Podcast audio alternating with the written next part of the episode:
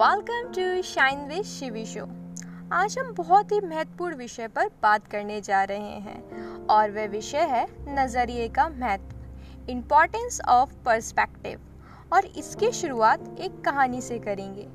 इस कहानी में एक हफीज़ होता है जो अफ्रीका का एक किसान था। वह अपनी ज़िंदगी से खुश और संतुष्ट था। हफीज़ खुश इसलिए था क्योंकि वह संतुष्ट था। और वह संतुष्ट इसलिए था क्योंकि वह खुश था। एक दिन एक अक्लमंद आदमी उसके पास आया। उसने हफीज को हीरो के महत्व और उससे जुड़ी ताकत के बारे में बताया।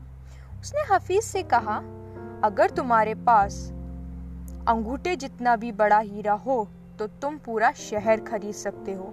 और अगर तुम्हारे पास मुट्ठी जितना बड़ा हीरा हो तो तुम शायद पूरा देश ही खरीद लो। वह अकलमंद आदमी इतना कहकर वहाँ से चला गया। उस रात हफीज सो नहीं पाया। वह असंतुष्ट हो चुका था।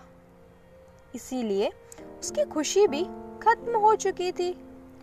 दूसरे दिन सुबह होते ही हफीज ने अपने खेतों को बेचने और अपने परिवार की देखभाल का इंतज़ाम किया और हीरो की खोज में वह रवाना हो गया। वह हीरो की खोज में पूरे अफ्रीका में भटकता रहा और उसे कुछ हाथ नहीं लगा। उसने फिर यूरोप में जाकर भी ढूंढा, पर उसे वहाँ भी कुछ नहीं मिला। उसके बाद वे स्पेन पहुँचा और वह मानसिक, शारीरिक और आर्थिक स्तर पर पूरी तरह टूट चुका था। वह इतना मायूस हो चुका था कि उसने बार्सिलोना नदी में कूदकर खुदकुशी कर ली। इधर जिस आदमी ने हफीज के खेत खरीदे थे।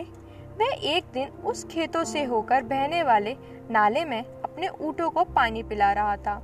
तभी सुबह के वक्त उग रहे सूरज की किरणें नाले के दूसरी ओर पड़े एक पत्थर पर पड़ी और वे इंद्रधनुष की तरह जगमगा उठा। ये सोचकर कि वह पत्थर उसकी बैठक में अच्छा दिखेगा, उसने उसे उठाकर अपनी बैठक में सजा दिया। उसी दिन दोपहर में हफीज को हीरो के बारे में बताने वाला वह अक्लमंद आदमी खेतों के इस नए मालिक के पास आया। उसने उस जगमगाते हुए पत्थर को देखकर पूछा, क्या हफीज लौट आया है? नए मालिक ने जवाब दिया, नहीं, लेकिन आपने ये सवाल क्यों पूछा? अक्लमंद आदमी ने जवाब दिया, क्योंकि ये हीरा है। मैं उन्हें देखते ही पहचान लेता हूँ। नए मालिक ने जवाब दिया। लेकिन ये तो सिर्फ़ एक पत्थर है। मैंने इसे नाले के पास से उठाया है। आइए, मैं आपको दिखाता हूँ। वहाँ और ऐसे बहुत सारे पत्थर पड़े हुए हैं। उन्होंने वहाँ से नमूने के तौर पर बहुत सारे पत्थर उठाए और उन्हें जांचने, परखने के लिए भेज दिया। वे पत्थर हीरे ही साबित हुए। उन्होंने पाया कि उस खेत में दूर दूर तक हीरे ही दबे हुए थे। तो इस कहानी से हमें क्या सीख मिलती है? इससे हमें छह सीख मिलती है। आइए बात करते हैं। पहली सीख, जब हमारा नज़रिया सही होता है तो हमें महसूस होता है कि हम हीरो से भरी हुई ज़मीन पर चल रहे हैं। मौके हमेशा हमारे पाँव तले दबे हुए हैं। हमें उनकी तलाश में कहीं जाना नहीं है। हमें केवल उनको पहचान लेना है। दूसरी सीख, दूसरे के खेत की घास हमेशा हरी लगती है।